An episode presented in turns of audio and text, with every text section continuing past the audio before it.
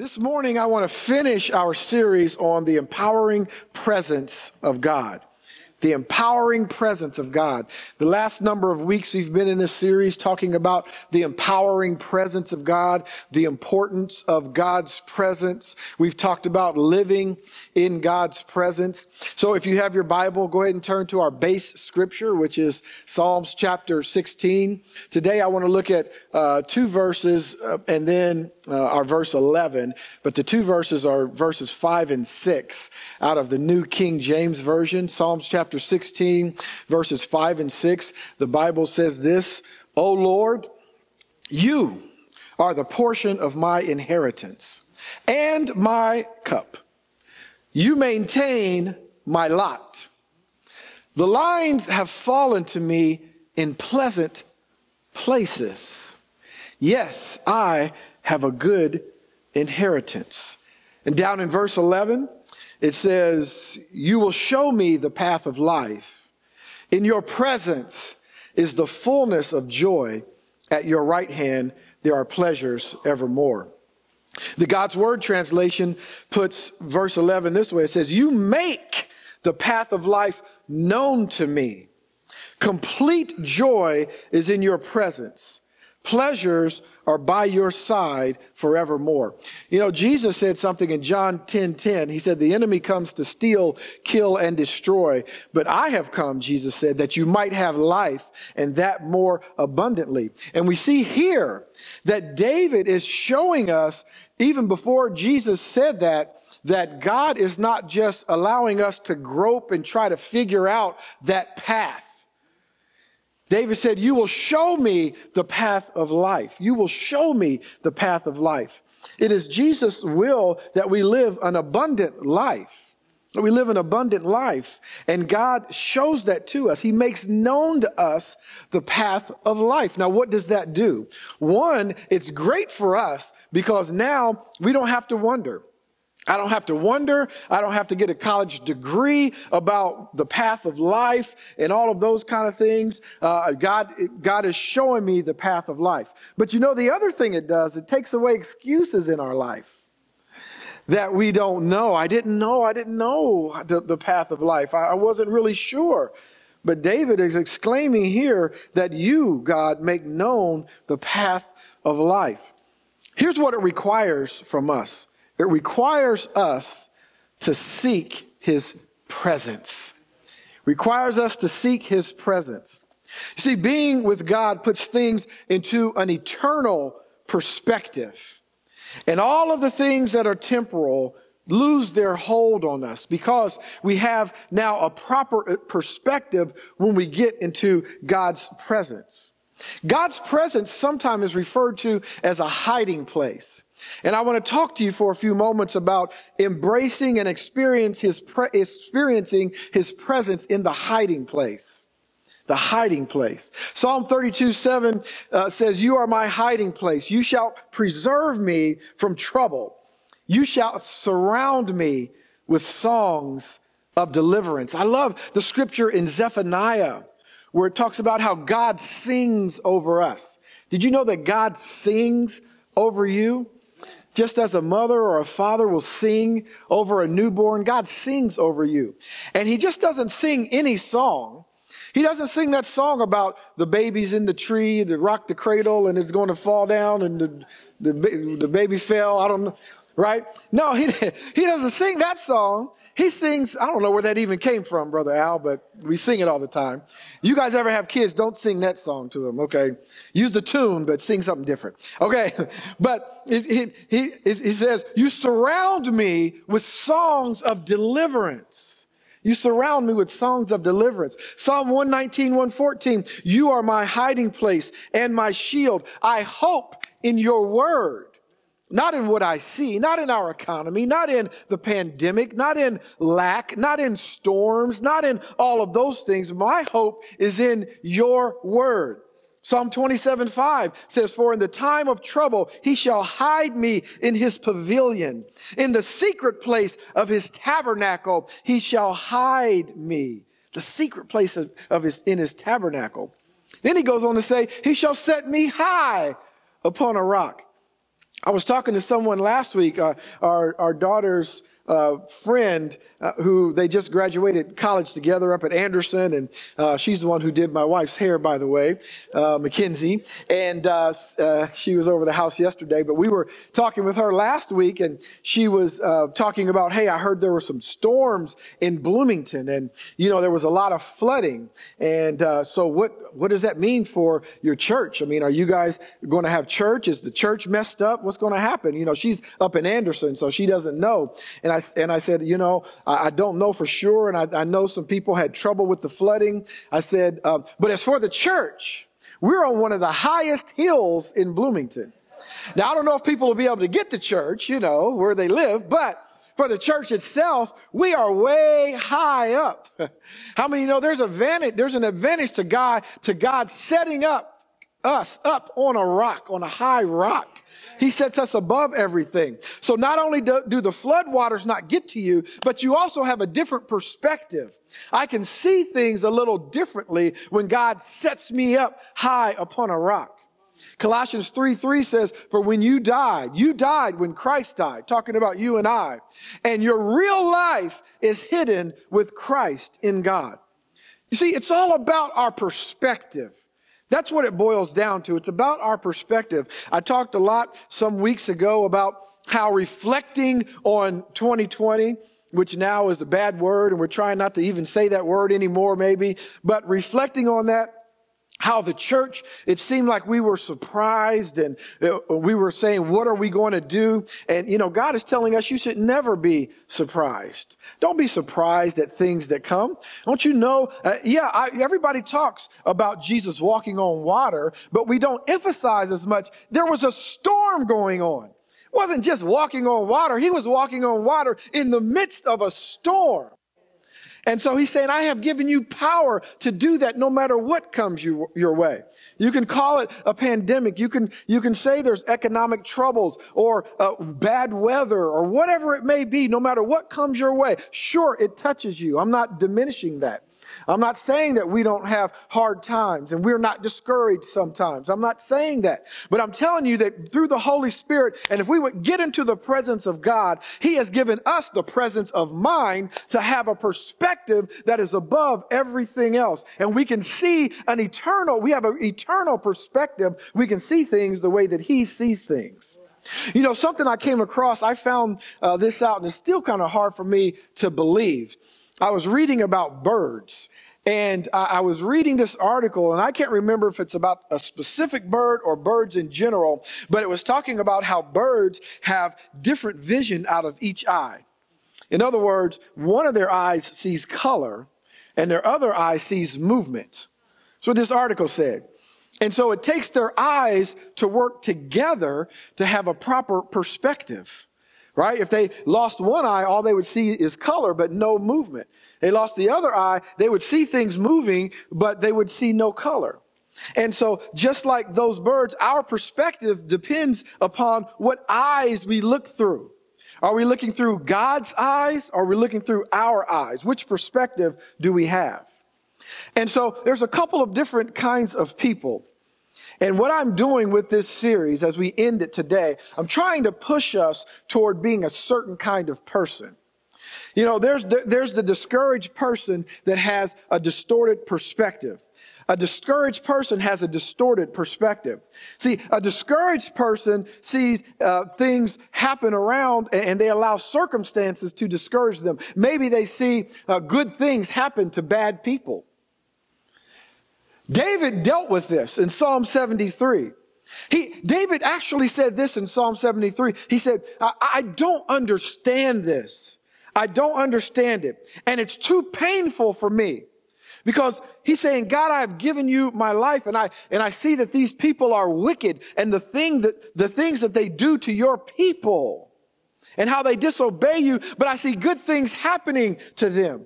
He said, I don't understand it. It's too painful for me.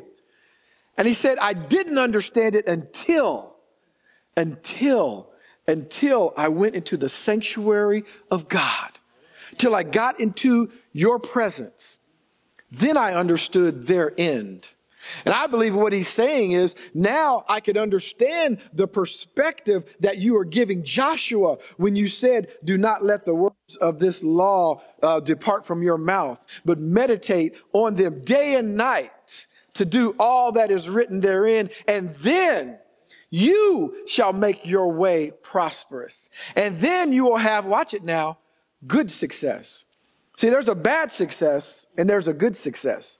When we're blessed by God and he gives us the success, that's a good success. That's a sustaining success. That's a fulfilling success.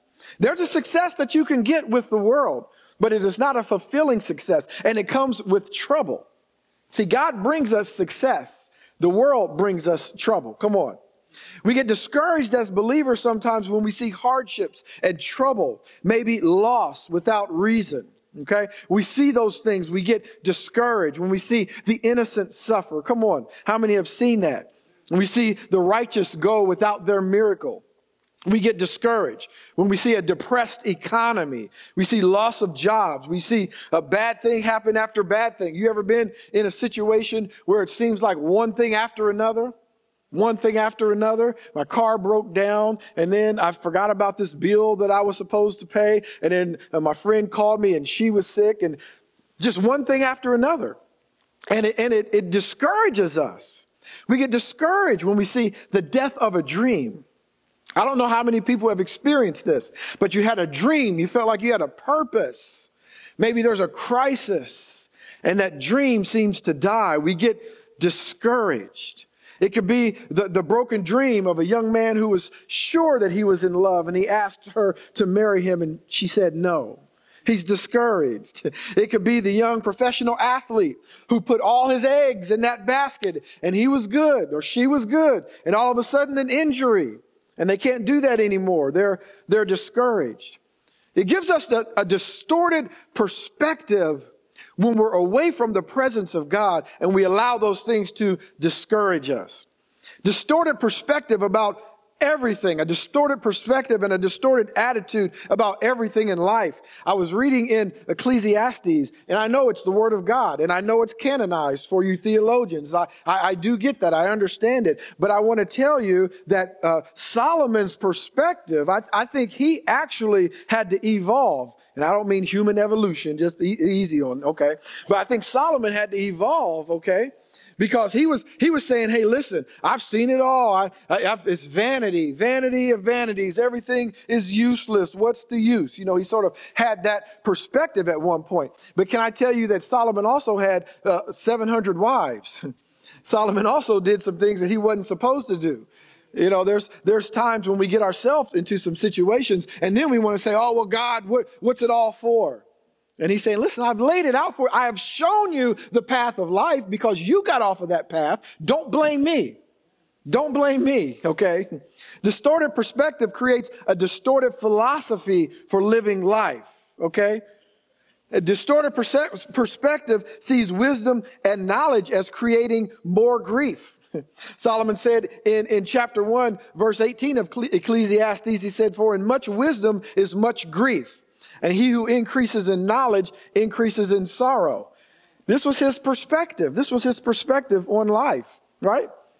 And I believe that sometimes students, even in high schools and in our universities, are sometimes taught that there is no wisdom under the sun. There's only facts and observations. But I want to tell you that if you live long enough on this earth, you'll understand that there are facts, there are observations, there is science. But the longer you live, you find out that experience is also a great teacher. And there's some wisdom that you gain from being in the presence of God, a wisdom called discernment that you can't get with facts and observation. And I'm not downing that. We absolutely need facts and observation. But God gives us a wisdom. And I've said this before, you know, it doesn't seem right. It doesn't seem like this would be the right thing to say because I absolutely love hard work. I try to teach my kids about hard work, my wife and I. We encourage each other to work hard, as we should.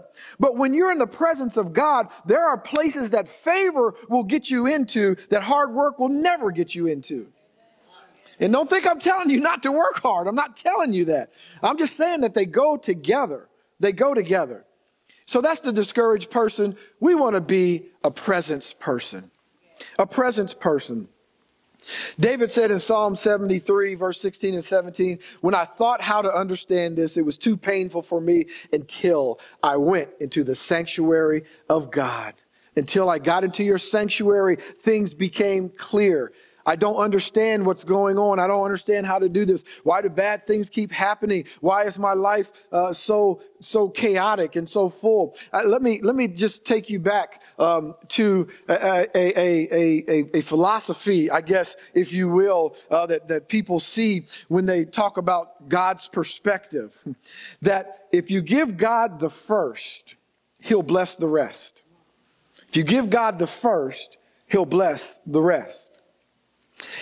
2 Corinthians chapter 4 says, we do not lose heart.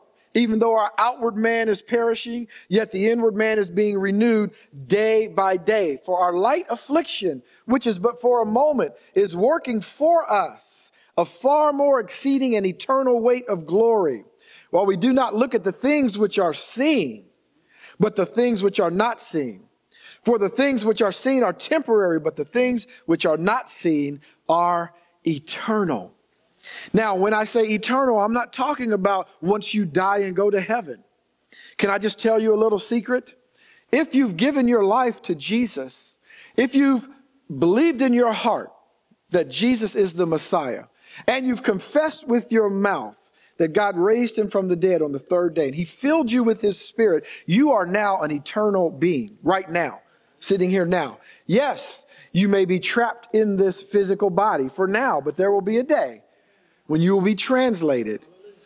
All right? But the same person in there will shed this body and get a new body. You're an eternal being now, right here, right now. And so God wants, he doesn't just want us to wait until we get to heaven. He wants us to bring heaven to earth right now, right here, right now. That's why we can say, for we walk by faith, not by sight. Come on. The person with the eternal perspective, the presence person, has a different perspective. They'll say this. When trouble comes, they'll say, I will call on the Lord. That's the first thing that comes out of their mouth. I will call on the Lord. I will call on Daddy. Not the bank. Come on. Not my spreadsheet or not, not my gossiping partner. I will call on the Lord. First and foremost. Why? Because Psalm 32, remember, you are my hiding place. You shall preserve me from trouble. All right. You shall surround me with songs of deliverance. God will show me what to do and which way to go. They will say, their response will be, I will run to God. Adam and Eve had this issue. They created the first sin by a human, if you will. I know Satan fell before that. But they created the first sin by a human. And what did they do? They ran from God. They hid from him. But the person who has a presence perspective, the presence person will say, I will run to God. Now, that's a hard thing to do. Come on, because our flesh wants to flee. Our flesh wants to go away. Our flesh wants to hide. But if you mess up, you fall short, run to God. Run to God. He is there for you. Run to him. And then I will run to God at all times. I will trust him at all times. Now, let me just tell you something about this all times. When you hear I will trust God at all times, I believe the first thing that comes to your mind, if you're like me, is, boy, when it's tough, when it's hard, I am going to trust God. I'm going to trust him at all times. But can I tell you, it works both ways. When things are going well, when you have money in your bank account, when your relationships are great, when you're good with your boss, when it's sunny outside and the rain is gone, right? When you catch fish, when you hit the golf ball and you get a hole in one, when all those things happen, when you go shopping, and it's 85% off on that dress you wanted, whatever it may be, all right? You still have to say, I will trust God. I will trust God at all times. Don't turn your back on God in the good times. Here's a big one. Your response has to be this. This is a hard one. I am not caught by surprise. I am not caught. And I don't mean that in a negative way. A lot of times we use that very negatively. You know, you hear somebody messed up, someone dropped out of school, or they lost their job, you know, or they're back on the alcohol or whatever it may be. Oh, I'm not surprised. I'm not talking about that in a negative way.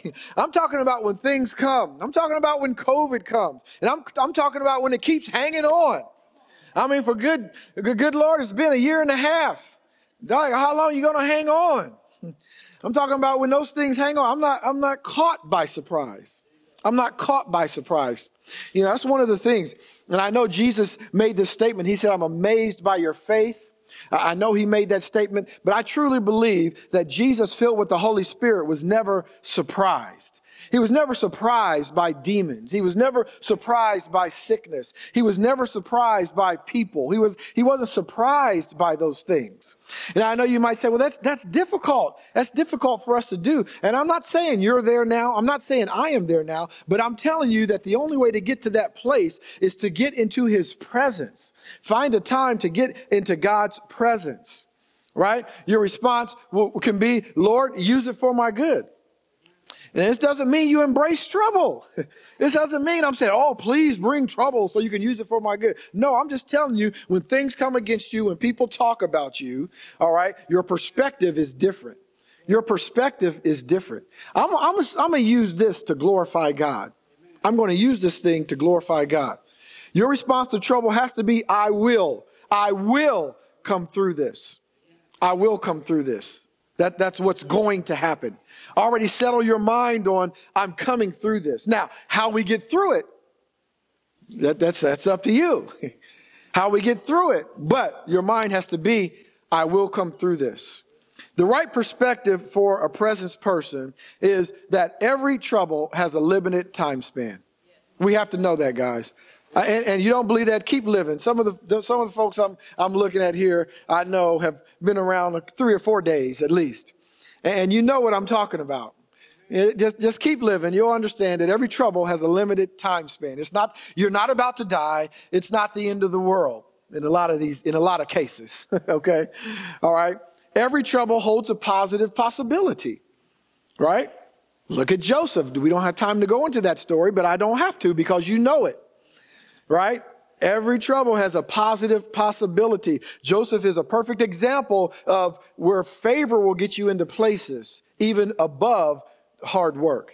Do your hard work. Do your due diligence.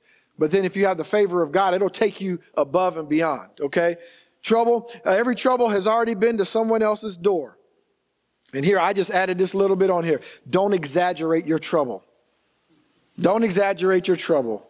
I know it's bad, but how long are you going to say, woe is me? When are you going to start using some scripture? All right. When are you going to start saying, I'm healed in Jesus' name? When are you going to start saying, I'm more than a conqueror? You can't be more than a conqueror if there's nothing to conquer. Right? This is something to conquer. It's just something to conquer. What comes out of your mouth? Listen, you have the greatest weapon, the weapon being your mouth, honestly. And you have the greatest ammunition, that being the name of Jesus. Come on. Talk about that more later. Every trouble has the potential of a miracle. I emphasize we don't want to live miracle to miracle. I'm trying to get us out of that mindset of just everything has to be a miracle. Because God gives us a way to live. You have shown me the path of life. All right, so I don't need to live miracle to miracle. But when we need a miracle, come on. Every trouble has that potential. Here's what we have to say. I'm wrapping it up. Here's what we have to say.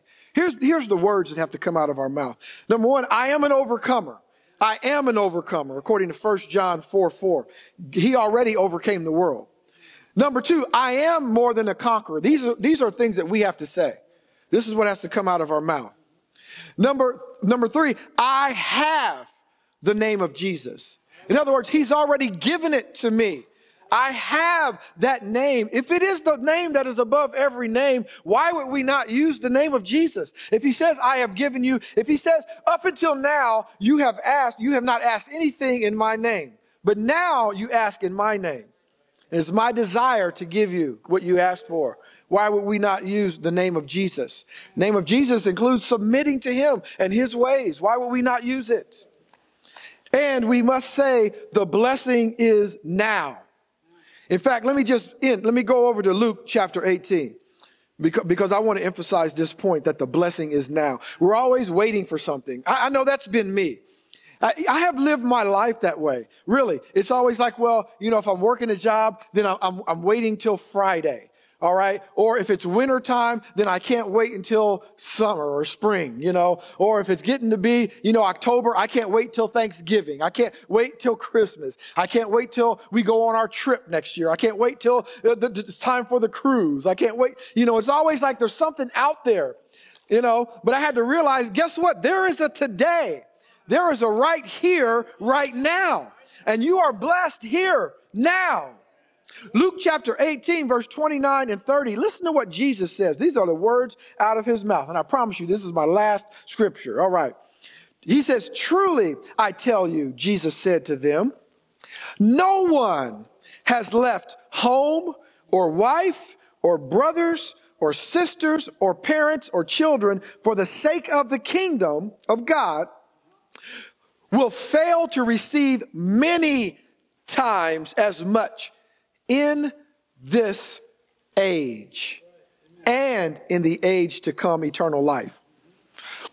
The Good News Translation put it this way. Jesus said, "Yes," Jesus said to them, "I assure you that anyone who leaves home or wife or brothers or parents or children for the sake of the kingdom of God will receive much more in this present age and eternal life in the age to come." What is Jesus saying here? He's not telling you to forget about your sister or divorce your wife and all of those things. What this is about priority. See, I'm showing you that I'm done here, Brother Elden. So there you go. So this is about priorities.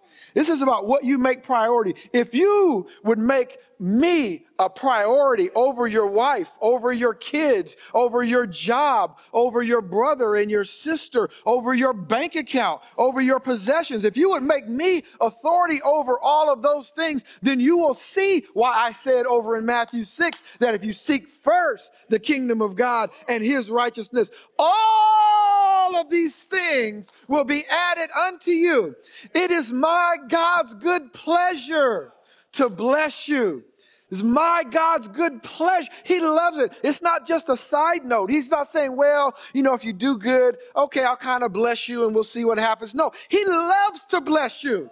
It is my God's good pleasure to give you what you need and to bless you above all that you can ask or think. That has to be our perspective. But we just have to remember, he has shown us the path of life. Don't get on another path and wonder how come God's not blessing you. That's the problem. That's the issue we have. We'll embrace a message like this, but then we'll go a different path and wonder why. That guy preached about God loves to bless us and we're overcomers and we're more than conquerors. I don't feel like I'm conquering. Well, look in the mirror. What path are you on? I mean, because it's not God.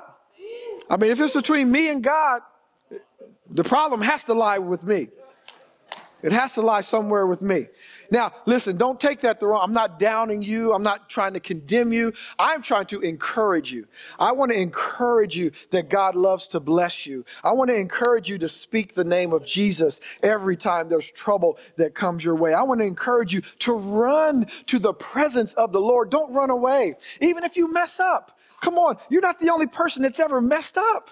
And you can mess up big time. You can say, man, you don't know how I messed up this time. I mean, I really messed up. Guess what? God already knew it. In fact, he already knew you was going to mess up before you thought about messing up.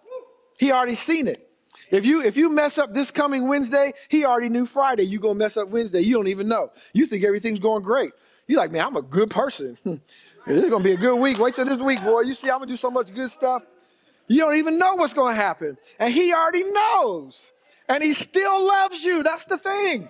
He still loves you knowing you're going to mess up. That's the God that you serve. Why would you not speak the name of Jesus?